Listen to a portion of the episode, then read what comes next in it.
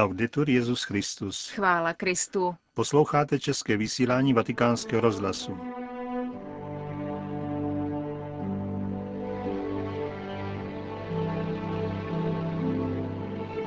Benedikt XVI. Přijal na audienci premiéra Islandu i biskupy Gabonu.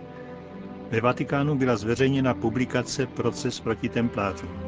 A v druhé části pořadu pravidelná páteční promluva otce kardinála Tomáše Špidlíka.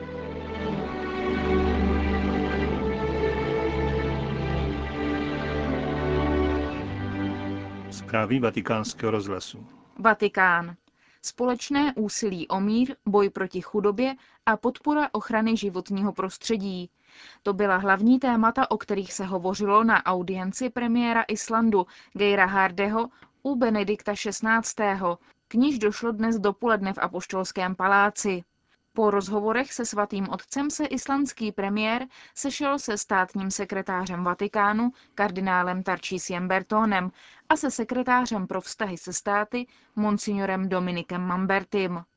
Podle sdělení tiskového střediska Svatého stolce proběhlo setkání v srdečné atmosféře plné vzájemného respektu. Zmíněn byl i příspěvek katolické církve společnosti, zejména na poli výchovném a sociálním. Vatikán. Vytvořte účinnou strukturu křesťanské formace, aby podpořila církev i společnost proti nehodnotám konsumismu a extrémního liberalismu. Vyzval Benedikt XVI. Biskupy Gabonu, kteří jsou v Římě na návštěvě ad limina apostolorum, a jež dnes svatý otec přijal na audienci. Mezi bezodkladné povinnosti církve v Gabonu, řekl Benedikt XVI., patří především podpora předávání víry a prohlubování křesťanského mystéria.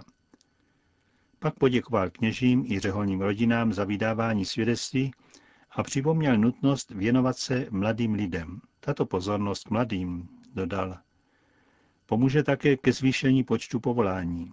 Podle biskupů Gabonu stále ještě nízkého. Vatikán. Včera byla ve Vatikánu zveřejněna publikace Processus contra templarios, proces proti templářům. Sborník obsahuje vzácné dokumenty o procesu s řádem templářů z let 1308 až 1311. Chudí rytíři Krista a Šalamounova chrámu, jak zní oficiální název templářů, byli založeni během křižáckých válek kolem roku 1118, aby chránili nově vzniklé jeruzalémské království. Před 70 lety nechal francouzský král Filip IV., který řádu dlužil značné peníze, zatknout jeho představitele a obvinil je z kacířství. Na Filipův nátlak byl poté řád v roce 1312 zrušen papežem Klementem V. Nová publikace však přináší kromě záznamů z procesu i tzv. Chinonský pergamen z roku 1308, který v roce 2001 objevila ve vatikánských archivech historička Barbara Fralejová. Ta při včerejší prezentaci knihy vysvětlila, že pergamen dokazuje přesvědčení papeže Klementa V. i vyslýchajících kardinálů o nevině templářů, pokud se týká obvinění z kacířství. V řádu se jistě děly některé nepravosti a hříchy, nedošlo však k herezi, dodala. Sborník vychází v omezeném nákladu 799 kusů a včera jej na tiskové konferenci představil monsignor Rafael Farina, bibliotekář Vatikánské knihovny, prefekt tajného Vatikánského archivu monsignor Sergio Pagano a objevitelka zmíněného pergamenu Barbara Fralejová. Konec zpráv.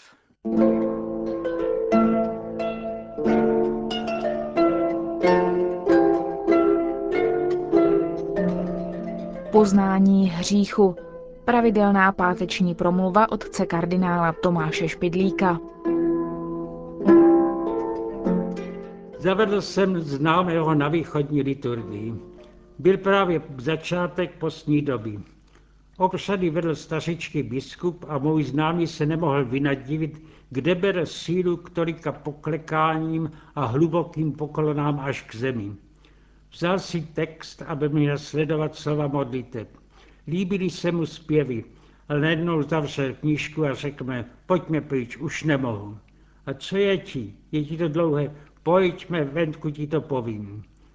To, co mě pak venku povídě, už jsem slyšel tolikrát, nebylo to nic nového, stará námitka. Proč pak se tam tolik mluví o hříchu?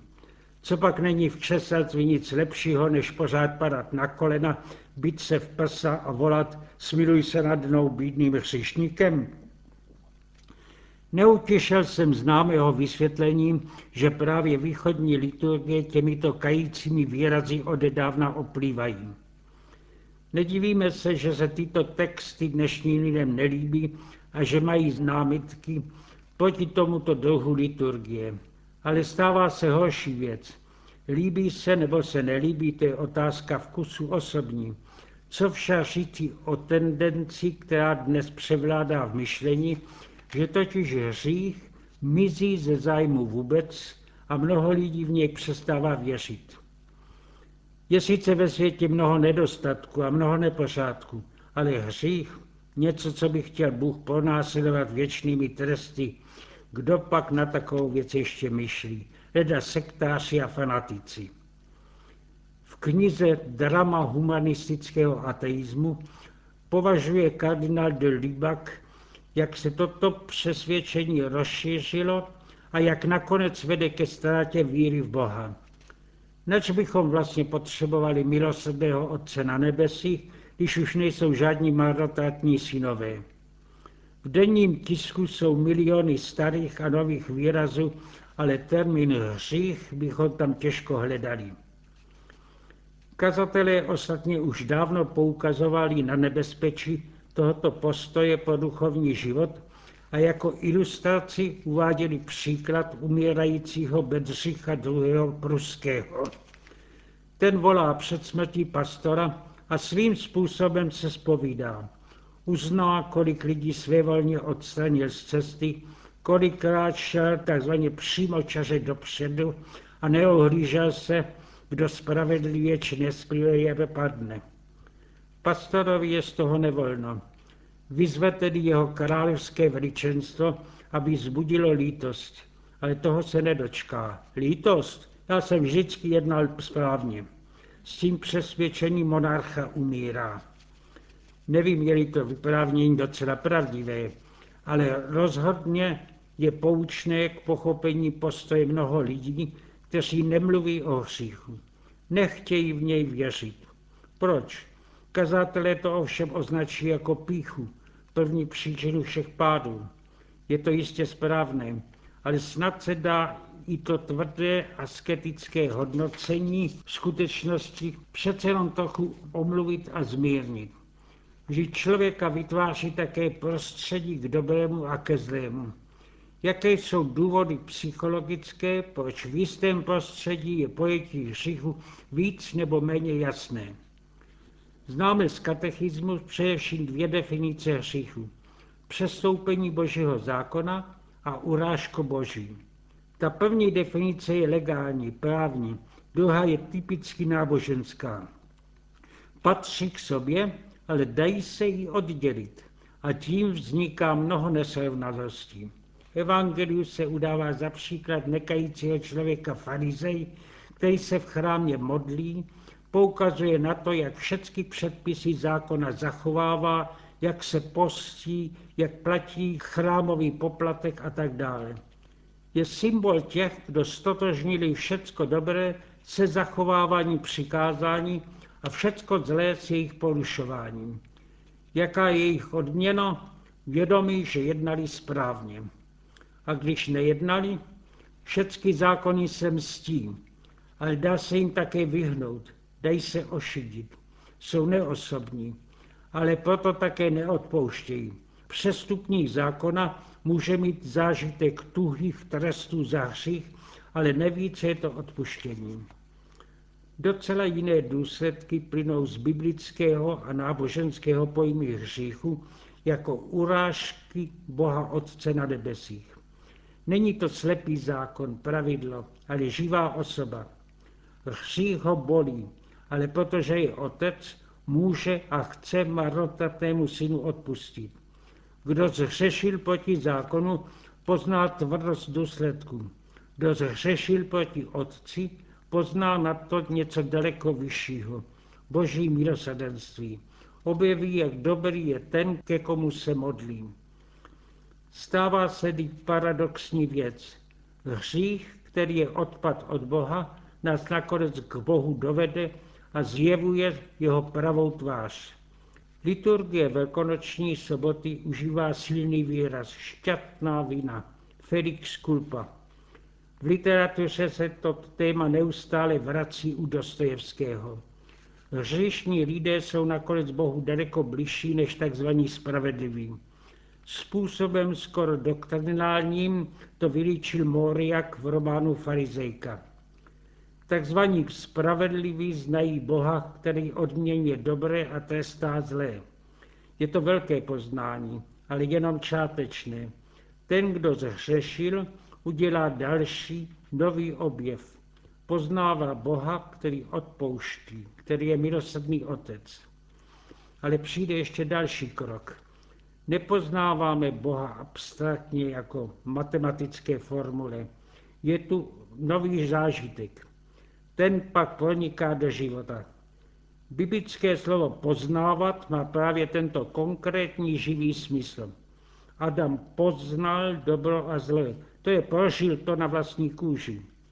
Poznat válku znamená v hebrejštině mít v ní účast, zažít její pohromy. Tedy je konkrétní i výraz poznat Boha. Nejde tu o školní studium teologie, ale o zážitek styku s ním. Kdo poznává Boha, nemůže ho nenapodobit. Kdo poznal milosrdného Boha, začíná být i sám milosrdný vůči bližnímu. Přestává odsuzovat a začíná odpouštět. Ale v tom okamžiku začíná poznávat v pravém světle všechny lidi svět, který ho obklopuje.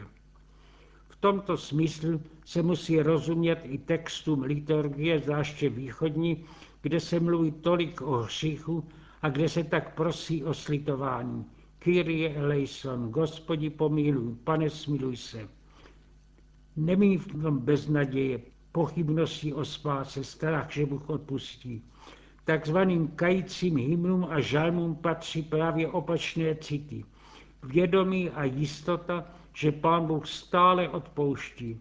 Zážitek, jak je to krásné svou vínu vyznat právě jemu jako lékaři rádi řekneme, co nás bolí. Jakousi malou ilustraci k tomu podává pasáž ve vzpomínkách dcery anglického humanisty, právníka a pak mučedníka sv. Tomáše Mora. Jeho dcera píše, že když byla malá, schválně dělala nějaké chyby, aby ji otec zavolal a napomenul. Uměl to udělat tak krásně a tak taktně, že bez toho dcera skoro nemohla být. Je to jakýsi odstín toho zážitku, který mají svědci, když vyznávají Bohu své hříchy. Pláčou nad nimi, ale řadí se k těm, kteří jsou blahoslavení plačící. Had sliboval v ráji lidem, že budou jako bohové, že poznají dobro a zlo. Svedl je ke hříchu a poznali zlo. Evangelium nás vede k tomu, abychom poznali zlo v jeho pravdé podobě, abychom dělali pokání a tím pokáním poznáváme dobro a budeme jako Bůh i my dobří vůči lidem.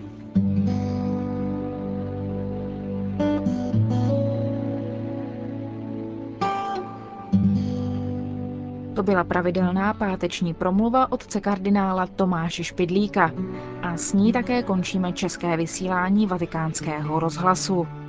Chvála Kristu. Laudetur Jesus Christus.